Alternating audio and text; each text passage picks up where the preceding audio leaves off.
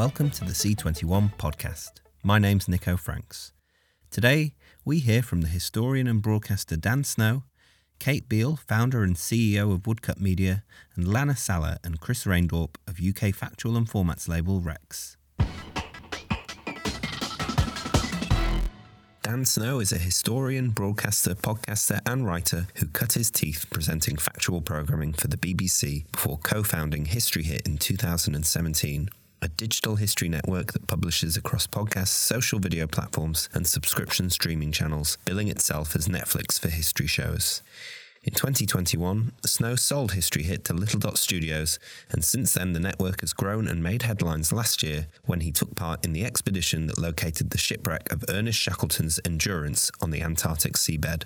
The expedition is currently being turned into an exclusive documentary by History Hit for Disney Plus and Nat Geo, while the company continues to produce originals for its customer base of history buffs, as well as supplying factual programming to the likes of Channel 5 in the UK.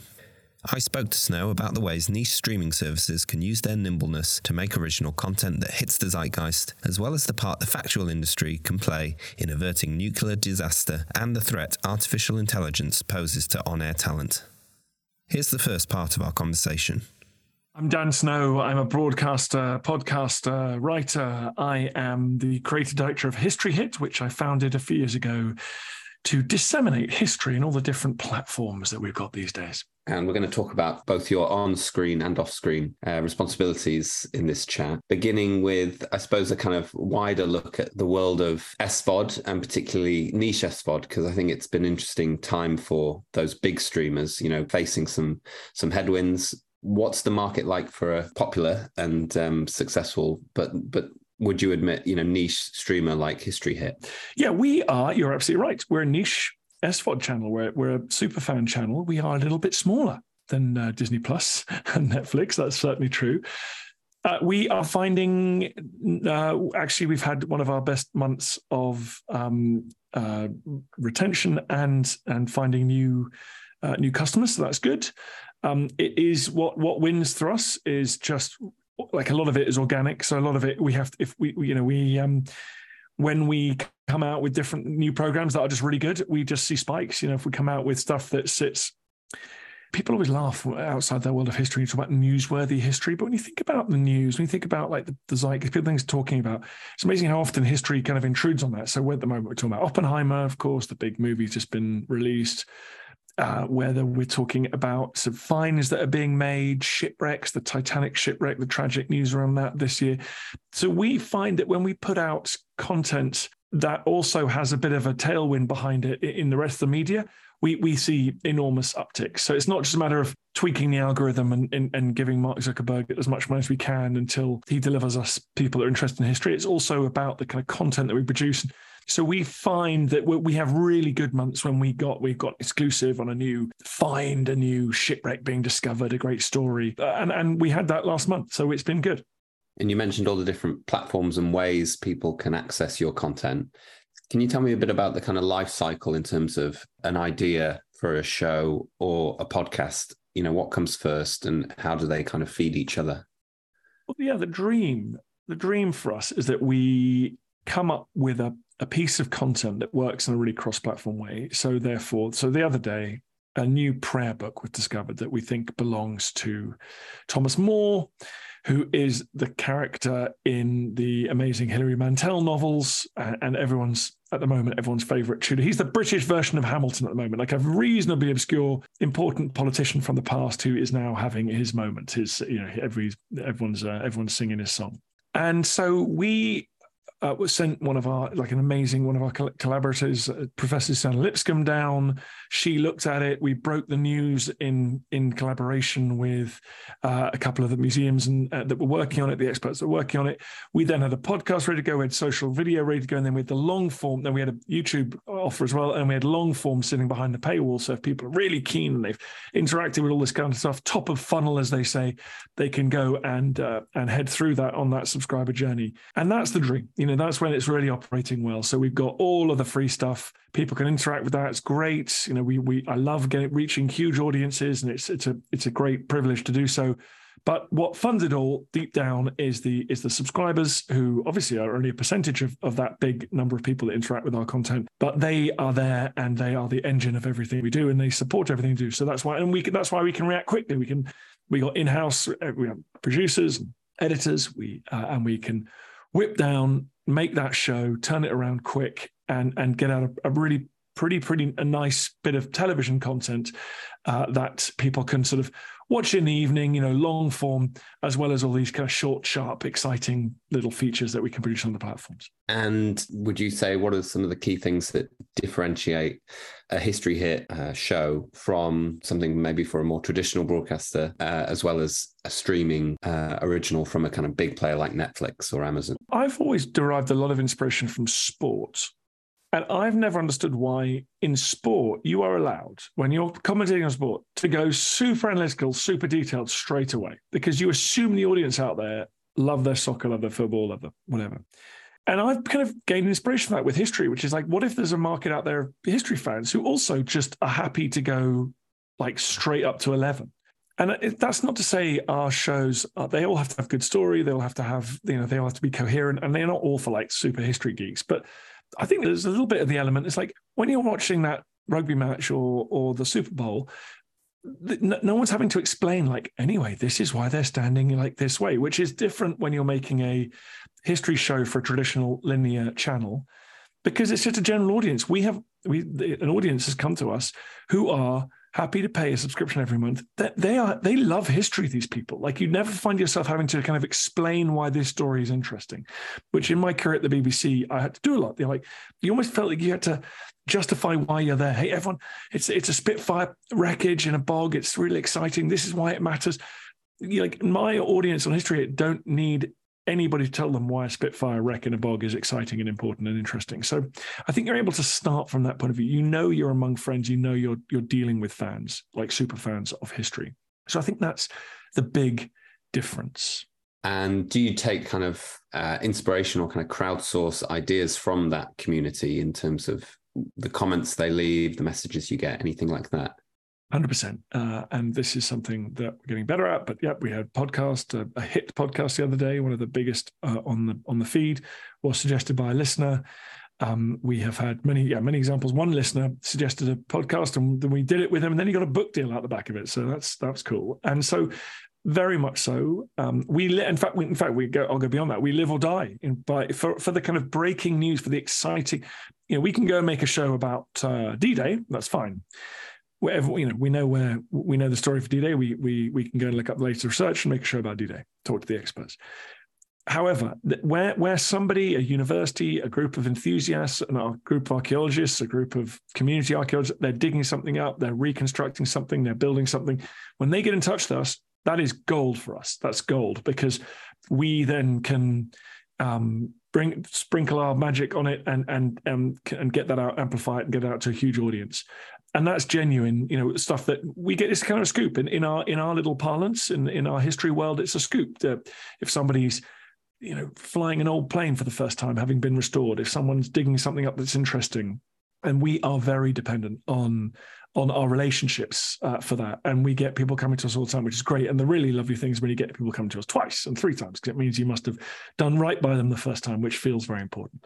How do the kind of crews and, and the actual kind of productions compare uh, when you're filming to those previous ones? And you've worked on lots of different shows of very different scales. Yeah, we're light on our feet, but then everyone's light on their feet these days, right? But I mean, so yeah, when I started in industry, I got I got the tail end of that kind of golden age, of like crazy, um, just sort of staffing, and, and, it was great fun. So I was like 23, 4, 5, like trading around the world with like teams of eight, nine people. It was so fun. It was social. It was great.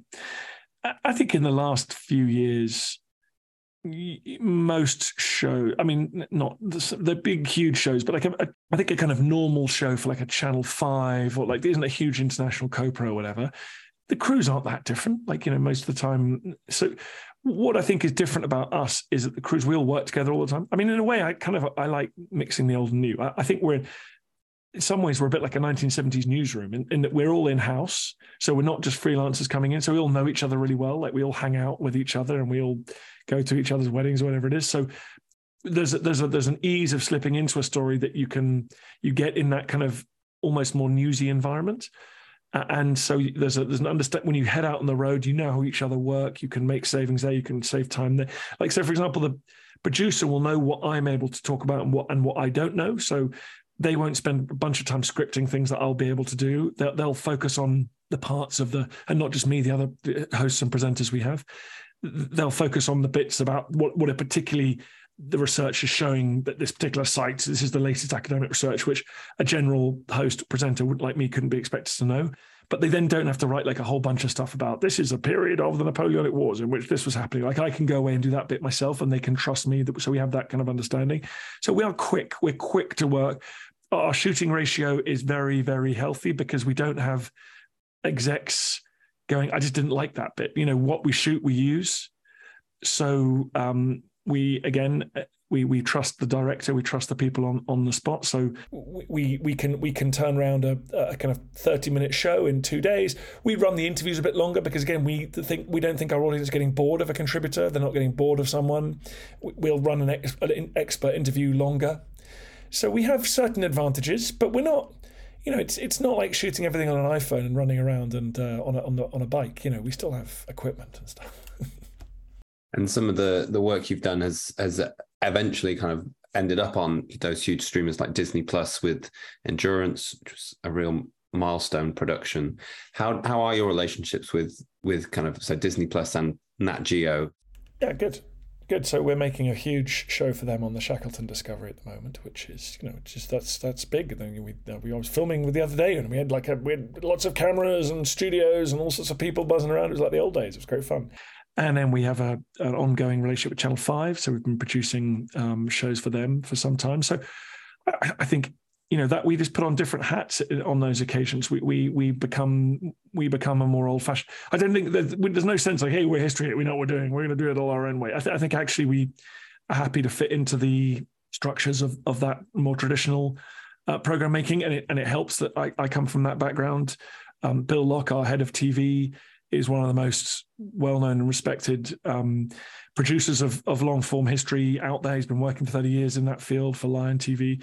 So he immediately feels very relaxed. He, he loves the way we do things, but he also feels very relaxed sliding back into that older way of production. Like we don't, you know, we, we don't, I don't think we try, I mean, we, we try and in, uh, put into action what we've learned, but we're not here to be super disruptive and, and tell like Disney Plus how to do things. And obviously, a lot of people still watch. You know, they get their factual uh, and their history shows from the BBC, Channel Five, Disney, and and History Hit. But there's a lot of people getting them on YouTube. You know, from sort you know channels that are you know not regulated in the same way that definitely broadcasters are, and of all different ages. Where do you see your responsibility in terms of directing people back towards, I suppose, you know, more factual uh, history content? Netflix made a huge show with a lot of conspiracy theories about ancient civilizations and stuff that was really popular. And so I, I do think in, on there there are days when we we what we do is kind of important, and and that's so that's two things. One is kind of dealing with conspiracy theories around the moon landings and around ancient aliens and Atlantis and stuff, and secondly, of course, is around politics, which is people derive justification for for uh, modern uh, policies, actions from history, from sometimes imagined history, bad history, but whether it's Vladimir Putin saying Ukraine never existed. Um, well, so we, you know, are one of our most successful ever YouTube films is like the history of Ukraine. So I, I really enjoy those those areas where history interacts with the news agenda and the political agenda, and that can be around climate and it can be around um, it can be a, a, around kind of the rebirth of nationalism and people talking about communities and regions that ought or ought not to be in in different um, incorporating different nations, um, depending on their history or a misunderstanding of their history. Korea always does extraordinarily well for us. Weirdly, I just looking at the numbers of the podcast last week, and Korea was the, the hit of the podcast last week. Korea, people are fascinated by Korea. You know, there could be you know, whether it's the South China Sea with Taiwan and China, whether it's Korea, whether it's Ukraine and Russia, are the risk of getting a bit heavy here. You know, human life on Earth will be considerably affected if any of those three conflicts go nuclear. They all involve nuclear powers. They all involve uh, states that are run by people who in, in authoritarians many of whom appear to be, you know, have all the human frailties and corruption of all authoritarians all over the world. So, like, uh, we hang by a thread, and that thread is connected to the history of those regions and people's and, and importantly people's understanding of those histories. So you know does president xi think that like how much does he think that Taiwan needs to be Chinese based on its past relationships? Um, well, that's all going to be down to his reading of history and his kind of under and his sense of where he wants to fit within the history of the Chinese Communist Party and indeed the, the history of China itself. In the same way, like to, to what extent does Vladimir Putin wish to press his claim to Ukraine or certainly eastern provinces of it? Like again, this is history in Crimea. So history is incredibly important. It's incredibly important the Middle East. Everyone knows that. Israel Palestine is a is a a, a, conflict with history at its heart. So I think, and I want to do more of this. I, I, love the episodes where we talk about the history and how it kind of reflects and, and informs the present. And are there any areas where you think traditional media back in the day when platforms like YouTube, Netflix, History Hit didn't exist, when they covered certain subjects, they covered them in a way that perhaps now, you know, doesn't feel accurate or, or representative? Uh, I, I, I cut my teeth in the in, in the BBC, and I've got to say that the privilege of working with good budgets, time to people just sat around the office reading for weeks. You know, it was incredible to look back on. And they there was a public service ethos there that everybody felt there were facts in the script, yet to get it right. The, the joy of what we do now is that we can just be more flexible. like we just we can reinforce success much quicker. We can um, if if an interview with a contributor goes bonkers, we're like, hey, we'll put the whole interview online and edit it if you want, and then that can just it won't be for everyone, but it's it's a nice it's a nice thing to have for a YouTube audience or a subscriber, a special subscriber perk. The other thing that is true is the evergreen nature of it. And part, that's partly just the internet, but it is partly the fact that there's a huge emphasis on these new streamers on acquiring new subscribers and they think that new content is really important which of course it is. But we can we also change our, our like homepage and can put a documentary from two years ago up there because history it will be evergreen it will still be as interesting.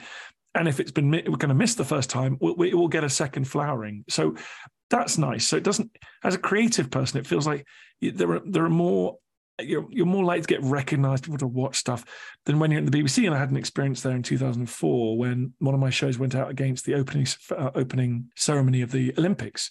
And it was one of the biggest television events in history at the time. And my show on BBC Two, my show was on BBC Two. I'm like, Jesus, it got crushed. And you know, we put a year of our life into that, and that was that gone. Boom. Might get it might get repeated one day. And you're like, this. So, as a as a creative, I think it feels I like the the I like the I like the streaming. I like the repeatability of the internet. There are potentially AI tools, you know, maybe just from this conversation we've had alone that could get enough of your vocabulary to then you give it a script and it could be, you know, an AI Dan Snow. Definitely all your podcasts kind of taken together, it could. How nervy do you feel about the impact of AI on on screen or on air talent and what it could do? Well, I think it'll be. I mean, if there's one lesson that we have all learned from this crazy ride we've been on since 1991 and Tim Berners Lee pushed the button on that first website, is that none of us have had a clue where it's going and none of us have had a clue how big it gets. So clearly, AI is going to transform everything anything's possible. Like, it, yeah, in 10 years' time, we don't need those flesh props anymore. Get rid of the humans. We've got some um, AI. Who wants AI Dan? You AI someone much better than Dan Snow. And that is one option. The other option is we see a kind of dash for authenticity and people want to see real stuff. Maybe that will happen. I, I do not want to predict it, but I do know that it's going to continue. Like, if we think the last 30 years, if we think like when before AI, I remember before the kind of AI awakening this year, it was sense like, yeah, you know, well, 30 years, it's been like radically transformed. Maybe it kind of, maybe all this just stops. Maybe that was wishful thinking by the people in winning at that moment, right? But the one lesson of this tech revolution that we're in is like it doesn't stop, and like it, surely it will accelerate as we get more capable. And so we, the whole industry is going to be transformed. Like, what on earth are we going to be doing in 10 years' time? I have no idea. Sorry, I'm got any answers there kind of drawing on your history knowledge. So there's that famous phrase of those who cannot remember the past are condemned to repeat it. What are some of the, the biggest lessons from the past do you think uh, are that we can learn from to deal with the challenges we face today?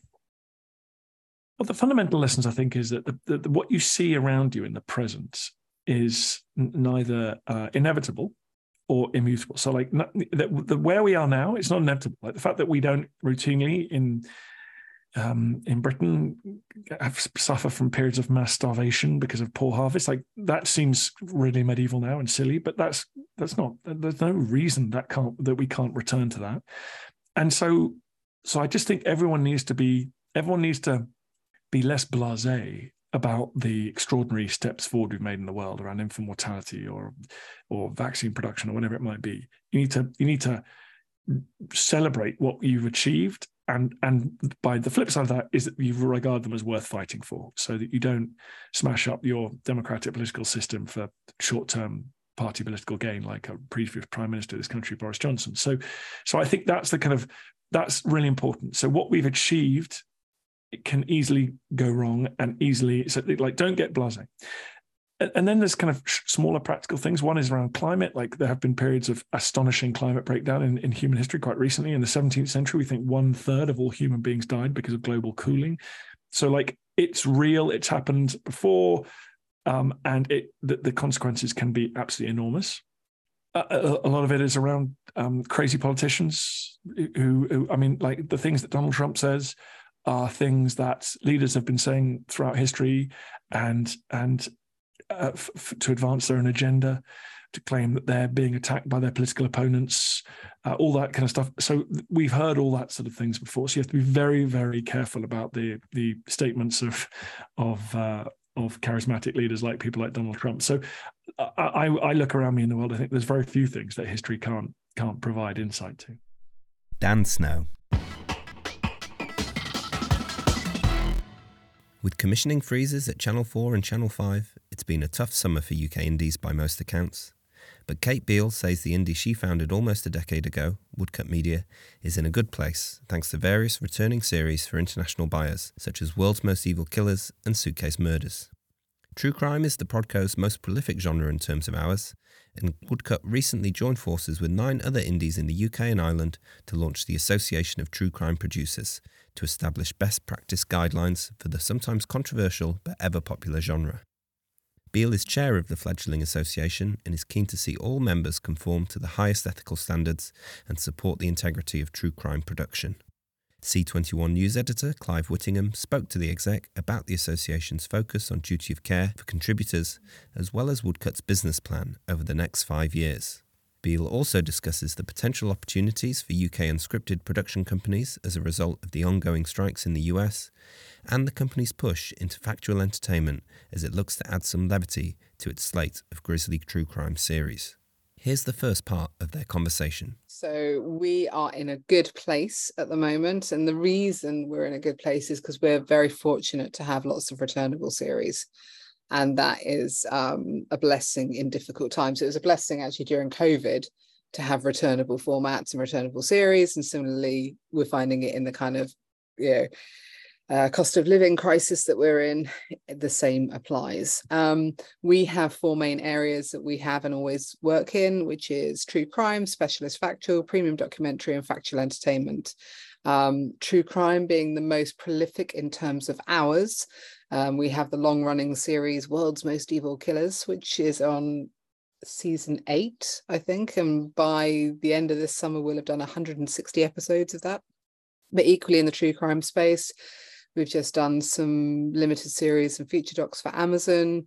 We're making a 10 part series for Oxygen in the States. Um, we're doing something for Discovery in the UK, Suitcase Murders. Uh, we're quite prolific in the true crime area. The second area, Specialist Factual, which is the sort of the science, history, engineering. We are producing, well, just finished Queens That Changed the World for Channel 4 at the moment. We obviously produced the long running Combat Ship series for the Smithsonian.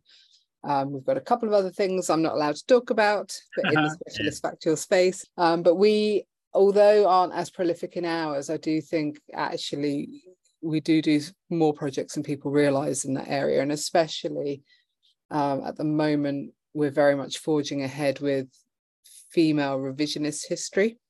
So um, Queens That Changed the World was a really good partnership with Channel 4 and us to try and break a few molds, not just in the style, but in the content of the programming and the way it's told. I call it Bridgerton history, um, history for women about women. Okay. Um, and uh, the uh, another project we're doing again is very much in that space. And um, unusually, there aren't many female execs in the world who you know come up with and exec produce combat ships or last year we did hit the Hitler the lost tapes there aren't that many female hardcore military yeah. specialist factual execs and I'm proudly one of them so I've decided to tell women's stories I've been telling men's stories for years and I've been telling Hitler's stories for years. I'm now going to tell the stories of the women. Um, anyway, that's my soapbox. Um, then premium documentary, we're in we're doing a two-part premium special at the moment. I can't talk about, but they are only few and far between because of the nature of them. You know, I think people bandy the word for premium around quite a lot. Um, you know, yes, we do other feature docs for Amazon in the crime space, but that doesn't come into the pre premium category because these have to be you know really kind of like properly unique access um, and so we're doing something there. And then our factual entertainment and this is something i can talk more about is obviously a growth area for us. We've got Muriel Beale joined earlier this year and that's a big thing. Um, we want to bring joy to the world or i want to bring joy to my life um, in the fact i want happy programs as well as all the kind of you know serious and heart uh, yeah heart kind of strings type stuff that we do.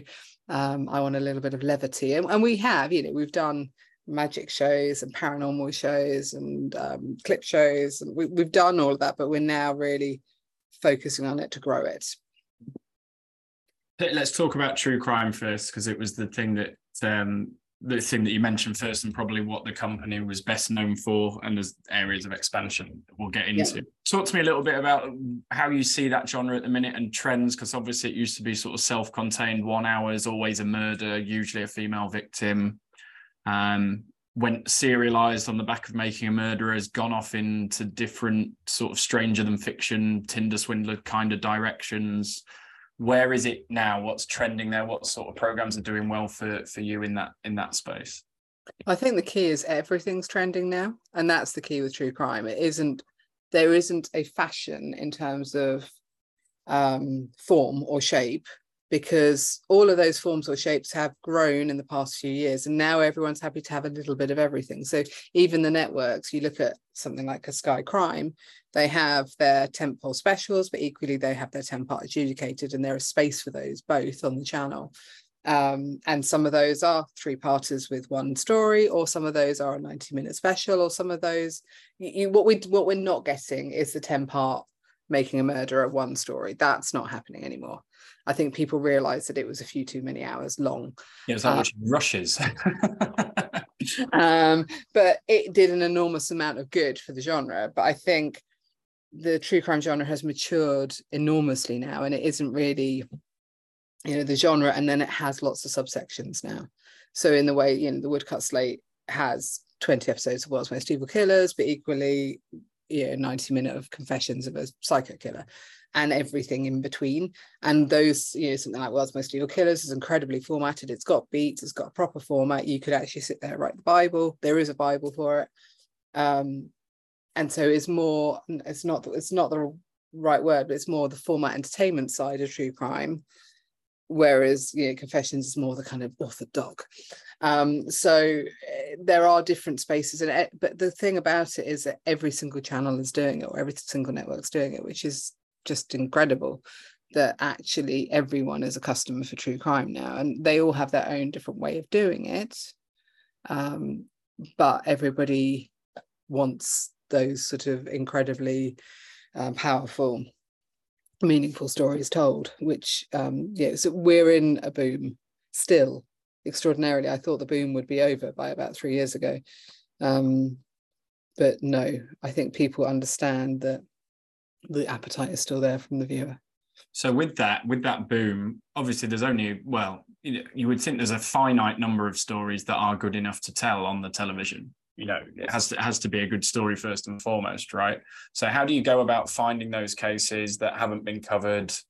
Um, or and then as as well as that how do you go about sort of making sure it's not exploitative and focusing on the victims that strikes me as a sort of trend that's that's that's big in that space now. But yeah how do you find the stories your research and development into that? It depends if you're talking uk or us it's it's easier to find stories in the us because there are simply more people um, and more murders to choose from. In the uk is becoming increasingly hard. And so you have the kind of the really famous stories like you know, Moors murders, Fred West. So um, the people surrounding those probably get approaches every few weeks, I'd imagine, um, because the appetite is so voracious in the UK. And actually, it is something that I have worried about and I have been thinking about over the past year. And I don't know if you saw, but we set up the Association of True Crime Producers. And actually, that came from the worry of how are we treating victims' families, the worry that we were all running to the same story and fighting for the same stories. And okay, there need to be some rules of the game here. There need to be some kind of um, fair play amongst each other, and equally, most importantly, with the victims and the families, that they're not treated in such. Um, you know, yes, we all want a commission, but it's only television. It's not worth somebody's life or some you know ruining somebody's day to be honest is which is what happens when you write them a letter and it's that letter lands on the wrong day. It can be terrible yeah. for somebody if they've lost their daughter. So it's thinking about how we do that thinking about well what is the best way and the ethical approach and that's why we all gathered together. Um, not to say it's not to say enough is enough because actually there's a lot of value in true crime and i think people do find it oddly reassuring and comforting, especially in difficult times. There's a, a reason it's that people go to that because actually, you know, and you've heard this before, true crime is very neat in its storytelling. There is good and there is evil. And at the end of the program, most of the, you know, the, the perpetrator is in prison or is on the death penalty. And so all is right in the world. Justice has been served. The police have done their job and good has won. So, in the times of COVID or other difficult periods, that's why true crime perhaps gives a sense of reassurance in this crazy, crazy world. However, so so there is a value in it, and they're really interesting stories, and they're the stories of good and evil that we have always, since Shakespearean times, told. But you are absolutely right. In the UK, especially, there is a saturation point. Not because the view, the viewer would probably still watch, you know, Fred West version yeah. 150, but should we be telling that, or how we tell that, or how we approach to victims needs to be discussed, which is what we're aiming to do. Let's talk about your, the factual entertainment expansion and the the hire that you mentioned because that it's sort of happier happier topic. Tell us about the sort of direction of travel that you want to go in go in there. Since the beginning of the year or end of last year, Woodcut has sort of been you know, we we've been surviving for the last few years. Like every other indie, we've simply been hand to mouth surviving. Can we get through COVID? Can we make, you know, can we deliver this show even? Um, let alone whether we can get another commission. And actually, we're doing okay at the moment, and we're and we have ambitions. And I want to grow the company, and the team want to grow the company, and and and we're not growing it to sell it and make millions. That's not the point. We kind of want to grow to create something that we love doing and to create a work environment that people really want to be um, drawn to and nurtured and talent come to and that we can make the best programs. And it sounds really corny but the reason we do it is we want to change the way tv works. There's a there's a bit of a mission there. And so in order to do that we do need to get bigger and we want to expand. So we've actually written a five year plan um, which is very exciting. Will change by the end of year two i'm sure. But there is a there's and one of those uh, key parts of it was FactEnt and and two two reasons really. Um, firstly, to bring joy into our lives, because we said, you know, because of the discussion about crime, yes, we're still making a lot of true crime, but equally, I need the other side um, of my life, so I need to keep happy. Um, but the second part is commercially factual entertainment. You know, we would like to see the format side of the business grow? You know, is there more of a kind of longevity in FactEnt and formats? Um, and so we've we took the commercial decision to invest quite heavily in that. So we brought in Mariel Beale, who's hugely experienced and her CV is amazing. We brought in a team to support her. Um, and she's been developing and pitching ever since sort of February, March time. Um, and hopefully we'll this time next year, I'll be sitting here saying, and yeah, the FactEnt strategy is clearly working. It's always a risk because we are still a small to medium company. We're not huge, we're not a massive indie, but we are choosing to invest rather than take the profits essentially at this to to try and build this. Um, so it is a risk because everything's a risk because you never know what's going to happen or when the next next pan- pandemic is but it's an exciting one to take. And Mariel's really talented, and the team are coming up with ideas. And it's really good to have different types of people in the building as well, because different ideas are coming out. You're in a in a stable place, and your returnable series are, are sort of key to that.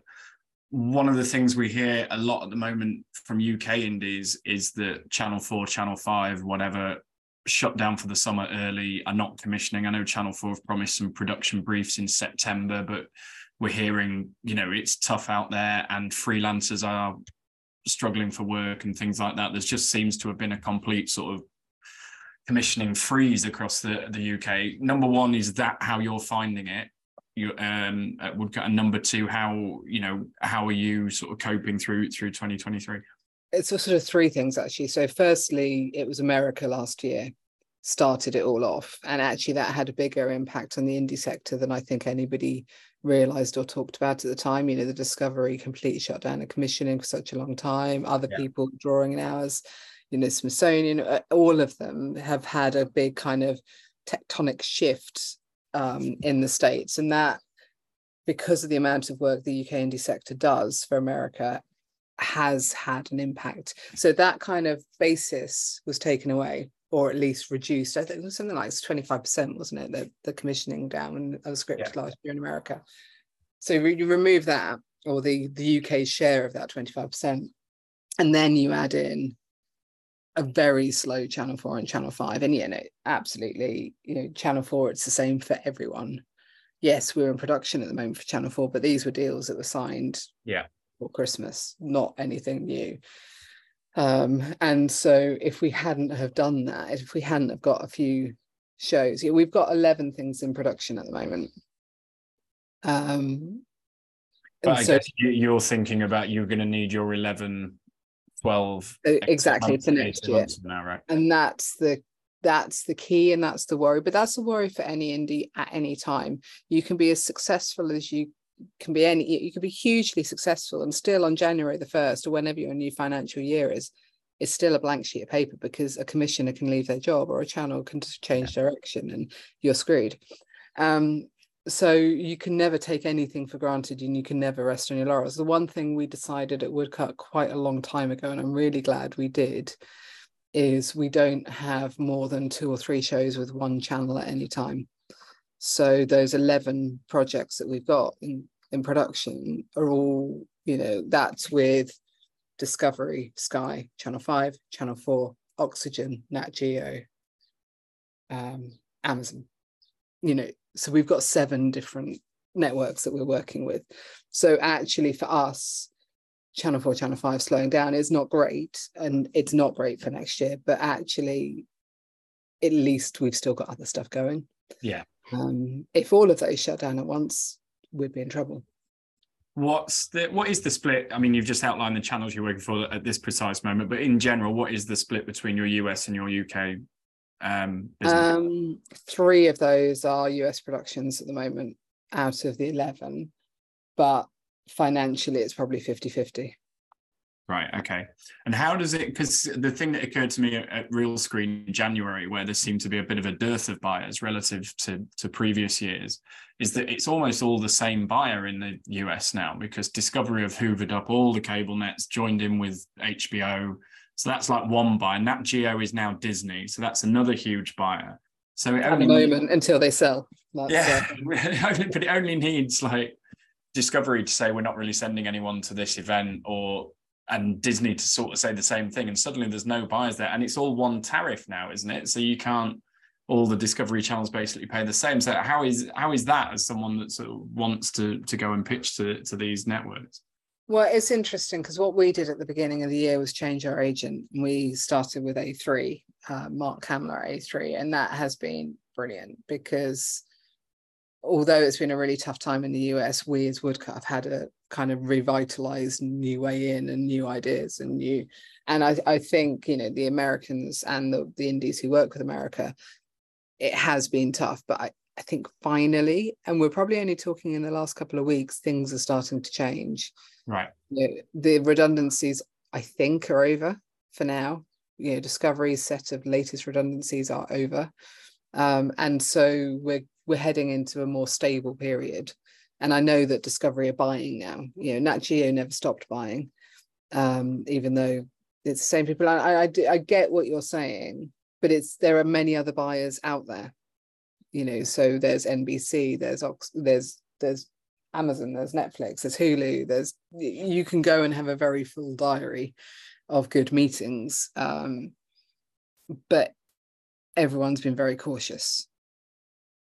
The writer strike, I didn't think was going to affect us at all um, because it was just purely writers. And I think reality would come out of it. And we're not really hugely in the reality space, or we're not really there yet. We may be in a year or two's time with the FactEnt development, but I couldn't see us benefiting. However, with SAG joining, that has transformed everything and made it more um, difficult for productions to happen. So at least with the writer's strike, they could still carry on to a certain extent, but now with SAG, they, they can't. Um, and so I think there are more in, immediate needs. So I think there's going to be some interesting opportunities coming up for UK production companies in the next few months that I'm starting to hear that there are actual hours, but I don't think it's the gold mine that everyone yeah. thinks. It's you know, when when people say about the writer, they're like, "Oh, that's great for UK." Well, mm, are you really going to replace Grey's Anatomy with a true crime series? probably not if you're if you're looking at the kind of a big schedule. Yeah. the other issue at the minute obviously is like inflation and everything costing more. Travel costs more hotels cost more feeding staff and people on set cost more everything costs more. But i bet your budgets aren't going up in line with that. So no. I'm, I'm wondering what is the biggest challenge? Is it is, is that it? Or what like what what is it that sort of worries you most inflation is huge but that had that's not new. That's been going on for the last year.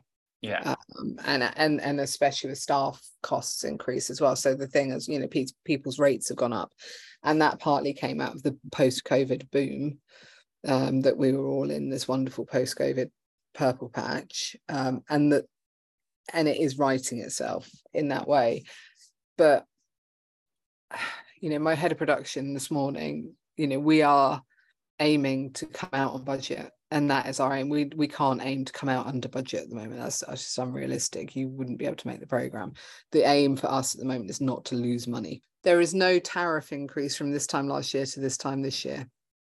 Um, and you know, in the distribution market, we have we're lucky because we've got Woodcut International, our own distributor, but they're not able to deficit more than they were because the international channel, the, the international distribution market has slowed. You know, I'm pretty certain if you speak to distributors at the moment, every single distributor will tell you they've had the worst six months of the of their last few years. The first two quarters of 2023 for distribution has been terrible.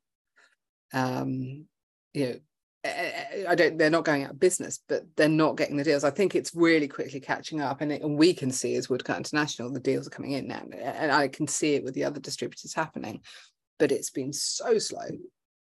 Um, so they're not even being. You know, so that kind of natural advance, you know, minimum guarantee kind of thing isn't as easy to obtain at the moment either.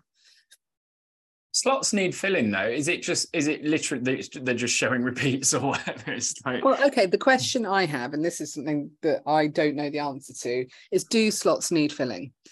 As we go more to non-linear and platforms, they don't need as much. Hmm. They don't launch new things every day because they don't need to. So do slots need, you know, do they? Yes, we have linear channels and terrestrial channels, and they are starting to slide, or people are more accepting that they have repeats on them. Yeah.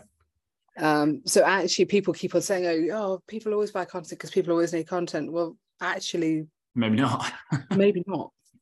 Maybe people aren't going to need as much content in two or three years time. Like you say you've got a five year plan. How what is the plan? And you mentioned obviously growth in in fact and formats but what is the path to growth for for woodcut? What what else is on that plan that you can that you can tell us about the optimistic sort of so actually I wrote to the, to the situation?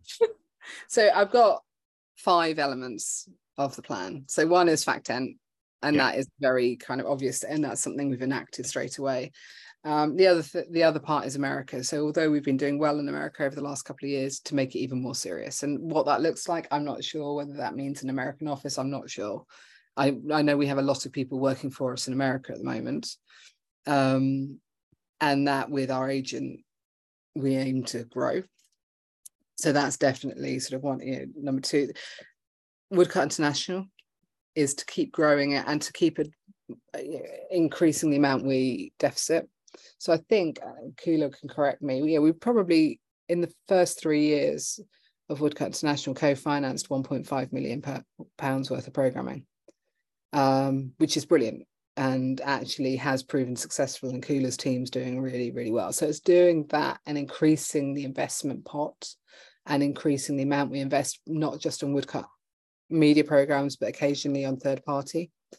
Um, so starting to work with it, and we have been working with other producers a few here and there. We're not, you know, I'm not trying to be the next abacus. That's not what we, you know, no one can match Jonathan Ford, but um, just doing a little bit here and there of complementary programming. You know, we've had a few crime things that have come in that worked really well next to our crime, and just increasing that um, and making it more. At the moment, Woodcut International has been a, a service business to Woodcut Media, but to make it more of a business in its own right. That's very much in the plan. Um, I'm going to put down roots a little bit more. And actually, although yes, we're all working from home, and that's great, and we have people in you know Ireland, America, Newcastle, Manchester, Scotland.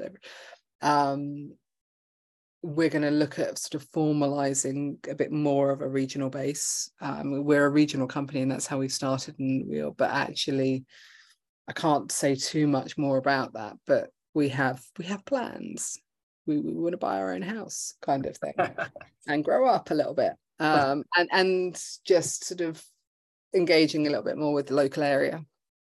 And because you know in the uk you know being regional is a good thing. In america people don't care if you're regional you know i sort of um on a call with somebody and say oh i live in between where the titanic set sail and downton abbey was filmed and they that's that's fine. Um and then the last one is alliances with other companies so I'm not saying we're going to go and buy other companies. That's we're not a big indie like that who can do that. However, finding interesting alliances and partnerships with other companies with that kind of philosophy of, you know, gathering together and you can punch above your own weight.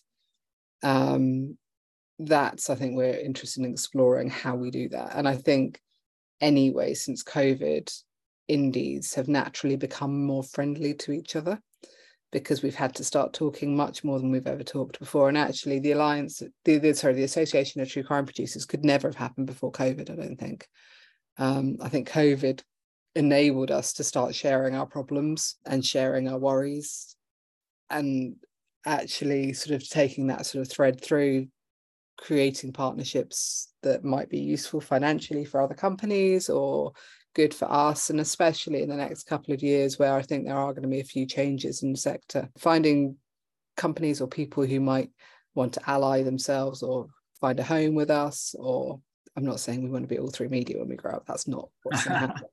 Don't, don't think that but just interesting alliances i think what are these cha- like the big changes you see coming down coming down the path either reasons to be fearful or reasons to be optimistic like how do you how do you see this this business changing over the next well let's say three years I think reasons to be optimistic is that the market is already starting to shift again in terms of they are starting to buy, they are starting to be clear about their mandates. You know, Warner Brother Discovery is is a really clear example of that. That they've suddenly woken up and are open for business again um, and they're being clear about what they want. So I I think last year and the first half of this year was a little bit of this, and now people are on a on a path to sort of knowing what they need.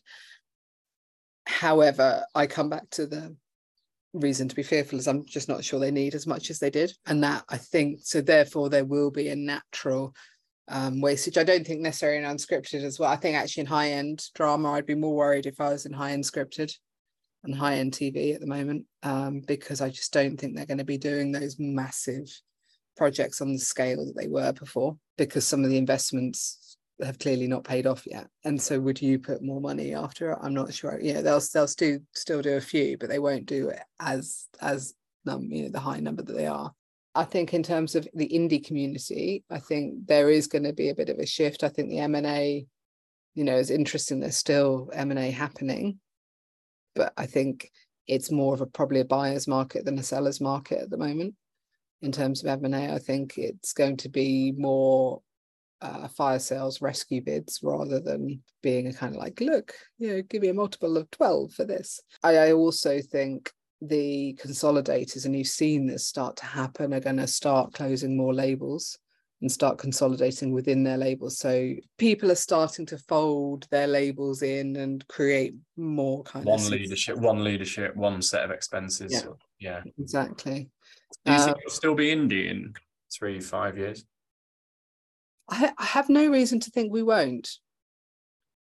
You know, obviously we like talking to people and uh, but and there are great companies that we could ally with, but that's not part of the five-year plan. And it's not that I don't want to, and it's, and it's not through lack of offers. We have people who, you know, who want to talk to us, but at the moment it feels right to do what we're doing Yeah. as an indie. Kate Beal speaking with Clive Whittingham. The past year and a half has been a scary time to be getting a new production company off the ground. With both broadcasters and streamers cutting back on commissioning, production costs soaring, and budgets being slashed, the climate within the content industry is challenging, to say the very least. So it's to London based label Rex's considerable credit that within its first 18 months in business, it's already delivered two shows for the BBC and another for Channel 5.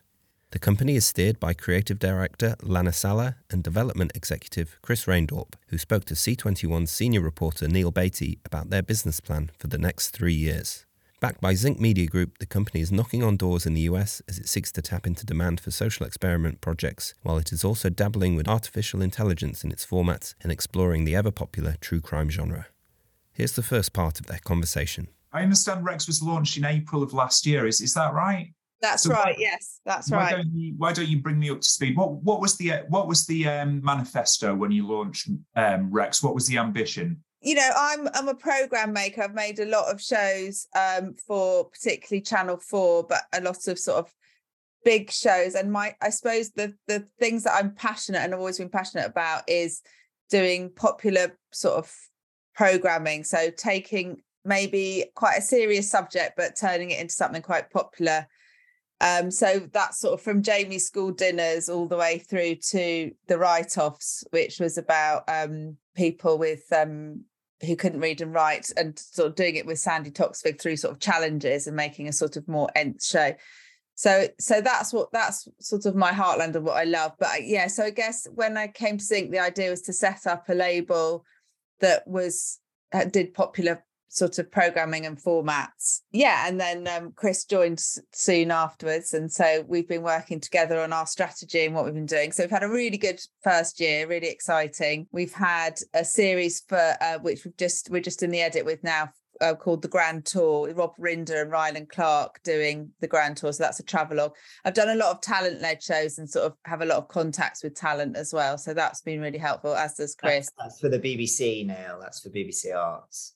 So that's exciting. And then we did last year, we did a four part series for Channel 5 Scandals, which was um, a sort of art was archive and drama recon show. So sort of retelling some sort of salacious uh, stories from sort of uh, Currie and Major to the Hamiltons. And then we did um we did get your Eurovision on, which was um which was exciting. It was exciting to be part of Eurovision for a start, but also it was the first time they were sort of experimenting with just putting stuff on iPlayer. Um, and it was on a loop. So I think it was the first time they'd done that. So it was you just you had you sort of dropped in wherever the program was, and they were really happy with that. The BBC, they really, yeah, they really responded well to that and liked it. And I think they want to do more things going forward. really exciting for us because obviously you know Channel Four and the BBC are really pushing more for to go online. Everything's driving towards the iPlayer, so it was great for us to be involved in that and like one of the kind of pilot projects for solely iPlayer. So it was really it was really exciting. So what were what were your biggest challenges in your first first year of business? What have what kind of obstacles have you overcome, or you know what what are you most proud of so far? I mean, obviously, it's a challenging time now. I mean, I feel, I feel like from sort of a standing still position, you know, people always said if you get one commission, you're doing well. So we were really chuffed to be doing so well and getting so much traction with different channels. We've we've also now got two funded developments with streamers. Um, and Chris has got a whole sort of new strategy for America. So, um, but I guess now's a challenging time more than you know before. I mean, post COVID, you know, there was there was more sort of opportunities and things to do, but obviously at the moment with the advertising down and you know, there's not a lot of commissioning at the you know the terrestrials at the moment yeah and even the streamers now are really cutting back and you know cancelling shows and stuff so i think um you know, loads of our friends are out of work, you know, there's lots Yeah. of freelancers, you know. So it's it's it's it's a challenging, tough time now. But as Chris would you would say, Yeah, I think probably I'm just going to reiterate what Lana said, but what what's made us really happy is within a year we've kind of gone from being a new a brand new company to now the doors are really open and obviously it is a tricky time but we've started pitching more in the states and it's great that we've got such a varied background of delivering shows within Rex so it just feels like we've already become not a heavy hitter but we've already got a reputation we want to build on that so that's been really exciting. But yeah as lana says it's a challenge but it's kind of just you just have to work well basically you have to box clever and work a bit harder to find it because there are opportunities but it's just making sure you you you know you work hard to look for them And, and Lana mentioned it herself. Um, this um, this American strategy of, of yours. Would you go into a little bit of detail about that, please? Yeah yeah of course. I mean we always set out when when i joined we were very clear about wanting to target the uk first of all. I mean obviously lana's delivered a huge amount of shows for all the uk broadcasters. And i i have done um productions for uk and my previous role was focused much more on the states. So we agreed that we'd sort of do the first year prove our reputation in the UK and then look to expand to the US. So we're, we're doing that now. We sort of kicked off about three months ago, really beginning to target show uh, target our shows uh, with with US broadcasters. I mean, there are we found that the opportunities are obviously there are great opportunities with streamers, but they are they are very careful with what they pick. But there are a lot of US linear channels that we feel are slightly um, neglected by certainly by UK indies. So we're really targeting them, and we're looking for US linear channels and US streamers that really chime with our with with the kind of Rex ethos. So I think sometimes America can just be seen like a, as a golden ticket to UK production companies, but it's really important to tailor your pitching style and pitching approach and what you're pitching to their needs. Um, and it's been really exciting. I mean, it's been a really exciting challenge for us to get going. And we have, as Lana said, we started from a standing start. Um, but it's it's a kind of process of utilizing contacts and then sometimes just door knocking. And it's been a it's been great to have a really positive response from them. And we're we're engaged in as Lana said, we're engaged in two probably got funded development from two streamers, and we're in, we're having quite active conversations with a few other uh, US linear channels. Can you talk any any any at all about what those projects might be, or is it kind of lips are sealed at the moment? I, I think we can't talk we're, we're restricted on talking about the funded development unfortunately which is really frustrating but i can talk we've got one one project that's kind of a big scale glossy where it's kind of half reality half photo doc in the in the sports world. It's actually in kind of i don't know how much i can say but in the sort of junior motor racing world. Um, and that's got us really excited because it is it's kind of sport meets the kind of billionaire lifestyle because it's a very very glossy world. Um, and that's been i mean it's quite a challenge to negotiate access to to that world but we got it and that's proved really popular with with both uk and us buyers. So we're, we're having quite a lot of active conversations around that as well. So that's probably the primary project. But um, also in the states they're looking for a lot of social experiments and lana's kind of got a background in social experiments. So we've been developing a few which annoyingly i can't i can't really talk about but a few very kind of uh, headline grabbing social experiment ideas that we're, we're pitching out there and those are pretty popular as well. Our golden rule of business is give the buyers what they you know give the people what they want. So yeah we, we did. I mean we we work we work very closely with our agent but also we utilize our us contacts i mean every need, you know, they they pivot so fast, US broadcasters, just like UK broadcasters, but it's ensuring that yeah, we respond with with what they're looking for. And and like the other area that's really sort of booming at the moment is true crime. Um, and that's a, a, new area for both Lana and me, but we're determined to crack that as well. And that's that's been really fun to kind of develop a new area and look at new ideas and how we pitch those. So that's that's kind of a need that we're responding to. Right. And are, are you are you guys um, exporting UK centric content, or are you focusing on um, content that Americans relate to that's from their own kind of backyard, as it were? Well, we've um, got both. So in t- so in yeah. terms of like so access, for example, we've been t- getting access that's U- US access, but also some of our ideas are UK, and those are sort of popular with the streamers. Um, I think the access, yeah. So actually, there's a there's some UK access that's very feels very UK centric, but actually the streamers are really interested in because it's very prestigious and high end. And then equally the US access. Um, hopefully we'll be able to talk about those another time. but um, yeah, so coded, uh, isn't it? Yeah, those would be good. But also, you know, some of the big social experiment ideas, like we've been, for example, we started with an AI idea a lot last year, and it's taken us a long time to work up and get to a, a place where we think it's it's really good and ready to pitch. But um, those sorts of ideas take quite a long time to get to a place, but then you can keep them, you know, on your slate forever because they're all they sort of stand the test of time and they come round and round again and again. And sometimes that's just about the right place at the right time, isn't it? You know, yeah. I never forget um, who do you think you are always saying that, that they'd had it in their back pocket for years and it was just that one commissioner meeting that one time where you pull it out. And have, have you guys actually been physically going over to to the States or has it been like Zoom kind of pitches? Um, no, I mean the great. That's been the kind of one benefit of of lockdown and COVID is is US buyers are so. I mean, I think everyone across the world likes to work from home. So it's been great to be able to do that virtually.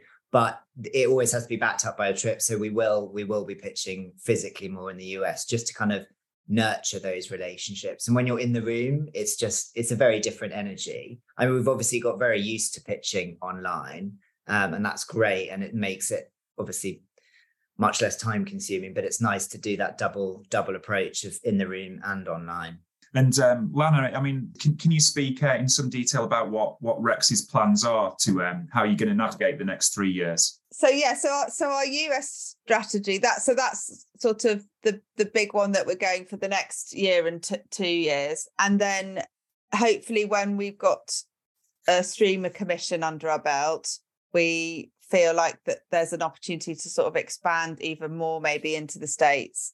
So that's that's it and just grow as our development team and grow within zinc. We'd also like to you know we try we try to collaborate with the other labels so we'd like to sort of start you know doing that a bit more. We've got we've got a permanent ap as well so we are a really small team which is which you know makes it even more impressive that we managed to do what we have. But what's great about zinc is that there are it's obviously we're under the umbrella of zinc media so there are other labels so it does, while we're a very small team, it feels very collaborative because we can work with the other labels. So when we're developing something, it's great just to bring different people together to come up with things. So we are a smaller team, but it feels like we're part of a bigger team and it is very collaborative. So yeah, we're tiny, but we kind of have access to more people the branded content element's quite interesting, isn't it? Because it's never been harder to get money for projects. You know, um, broadcasters and streamers don't want to fully finance things. Co-productions are getting harder to get off the ground. I mean, having product placement or sponsorship or some kind of element of that could be a good way to get some some money and yeah. scale projects. Yeah, I mean, they all change their minds really quickly. But so our branded content guy knows like the people at Channel 4 really well. And sometimes they switch from going, we don't want it, we want it. But, you know, and now it's like, if you can bring 50% to it. Also, he brings opportunities. So brands will come to him and say, we want to put money into a program. And then he'll come to us and say, can you come up with an idea? And then pitch it. Just takes a lot longer. That's the only thing it can you know it just can take it can take a longer time but yeah there's been some really exciting ideas and opportunities through that as well if i was to interview you guys again in 2026 where would you ideally have the company what kinds of um, level do you think you'd be at, and what, what would you like to have achieved by that state? Well, I'd be sitting right by a pool in the sunshine, I think, Neil, without this kind of grey, rainy London. I think we would have delivered a a, a, a high end, big budget uh, streamer show. I think we will have um, a placehold in the States. And I think we would have continued to deliver some um, great UK series. Okay. And, yeah. and slightly grown our development team. Sure. So, um, yeah, how many staff would you ideally like the company to, to have with, within a few years? Would you would you like it to be? Does, is a smaller team more agile? I mean, smaller teams are lovely, and I think they did feel while we're part of Zinc. I think Lana and I both felt there was a sort of we we had sort of tenacious aspect to being a small startup within a large company, so that was lovely. But I think we would want to grow and really tap into the developments in technology with regards to pitching because in the US they want tasters, which is very different from the UK where you can pitch from a paper treatment. So looking ahead, ideally we'd love to have someone in-house to be able to do that. I mean, obviously my AP and I can can edit ourselves, but it's just time consuming. So it'd be brilliant to have someone to do that. And just constantly staying ahead of the curve with regards to the best way to pitch. I mean, we already do really high-end decks, which are great, but it's just making sure we have enough staff to really stay ahead of like graphics and and the technology we can u- utilize to make pictures as effective as possible. It's a funny it's a funny one that on the numbers because actually you know i've worked with big development teams before and i don't know if chris and i could sort of still keep and personalize our pitches and strategy if we were too big. Um, and so i think yeah there is a sort of sweet spot where we're sort of at maximum speed, but still sort of able to be over and across it all and part of it. Sure. Yeah, I, I, I never feel that massive development teams automatically result in a massive amount of commissions. Obviously, we're a tiny team and we've we've had a fair few commissions. So, as Lana says, it just it would it's kind of whatever would work for us um, and be able to keep our our eth the Rex ethos. Okay. And do you think it's a good, uh, an opportune time to be in formats and factual at the moment with the kind of downturn in scripted commissioning? And well, let's, you know, there's a there's a huge um, writers' strike on at the moment. There's no end in sight for that. Do you, I mean, no one wants to profit from other people's misery, but do you think that there is an opportunity for factual and formats to kind of be more prominent in the in the coming months and years? I've worked in you know formats and factual for you know 25 years and it it always it sort of shift it shifts and changes a lot and that's really exciting and but I've there's always been uh appetite for it and I think it's exciting you know I've sort of been through the wave of rigs and I've been through you know the wave of you know sort of more FactEnt formats and you know a, a sort of circle back to obs, obs docs and so it, I think it's exciting to mm, you know I think there's always going to be factual programming in in some shape or form and and it's exciting to think about how we can push the boundaries and change it. Do you, do you see yourself as setting trends or following trends or, or like a nice balance of both? I think it's understanding the audience and what they want. I think it's very easy to lose sight of that. I always just think about who who's going to watch this and what do they want to watch. And sometimes that means you're following a trend, and sometimes that means you're trying to incorporate something different. And um, can you can you both think of um, a show within the kinds of genres that you're working with, a, show that you haven't worked on that you actually would have loved to have come up with that idea yourself? Which kind of which shows have you kind of envied for their ingenuity within the space you're working? I worked on first dates for a long time, and so I've always been thinking up um, dating shows. And I think Love Is Blind. I I, I really, really, I just like, oh God, I wish I'd thought of that one. And then again with the rig, I've always been trying to think of like a. I don't know if I'm allowed to say it actually because I don't know if it's been announced. Any? Oh, I'm not sure if it has. I know that there's something in production that I really wish that I'd thought of. Okay, It's a rig show. Right, Because that's me. the other thing. I do spend. I've spent a lot of time thinking about what you know the twist of the dial with the rig. So yeah, got you.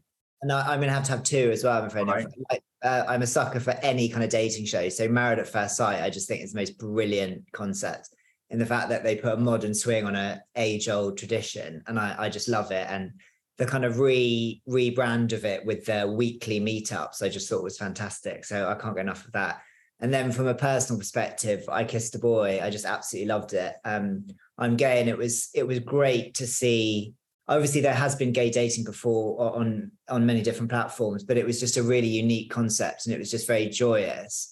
And it was really nice to see an accurate reflection of the gay community. I think sometimes there can be a slightly like accentuated and um, slightly stereotyped portrayal of of gay men especially so it was just really lovely to see that and it was lovely to see the wider community straight gay whatever coming to watch it and enjoying it so i i love that and i wish I wish I'd been a part of that. And it seems from just from talking to you guys on Zoom and also the content that you've been working on, it seems that you know you really want your your stuff to be entertaining and a good sense of humor and upbeat. Do you think that the world is really crying out for that kind of thing at the moment because it's it's been sour times recently, hasn't it? yeah, I think I think if we pitch cost of living crisis ideas, that we'd yeah we get shown the door quite quickly. I keep getting the feedback within pitching in the UK and the US that people want kind shows or joyous shows. So dating's definitely coming back, but everyone says they want it kind dating, not not kind of cruel dating. So I think everyone wants a lot more heart, and that's probably reflecting the fact that we're all a bit broken after COVID and, and a cost of living crisis. Yeah. We all just want kindness and fun. So yeah. I think for me, I when I was directing a lot, I everything I did, I always said, whatever I can do, I'll bring heart and humour to it. And I think that if we could continue to do that with our programming, that would be a good place for us to be in. Lana Salah and Chris Reindorp speaking with Neil Beatty. That's all for this episode, but you can hear more interviews by tuning into our C21 FM internet radio station from Monday. The podcast will be back next Friday, and in the meantime, stay up to date with all the latest international TV industry news and views by following C21 online, on mobile, and on social media. My name's Nico Franks. Thanks for listening.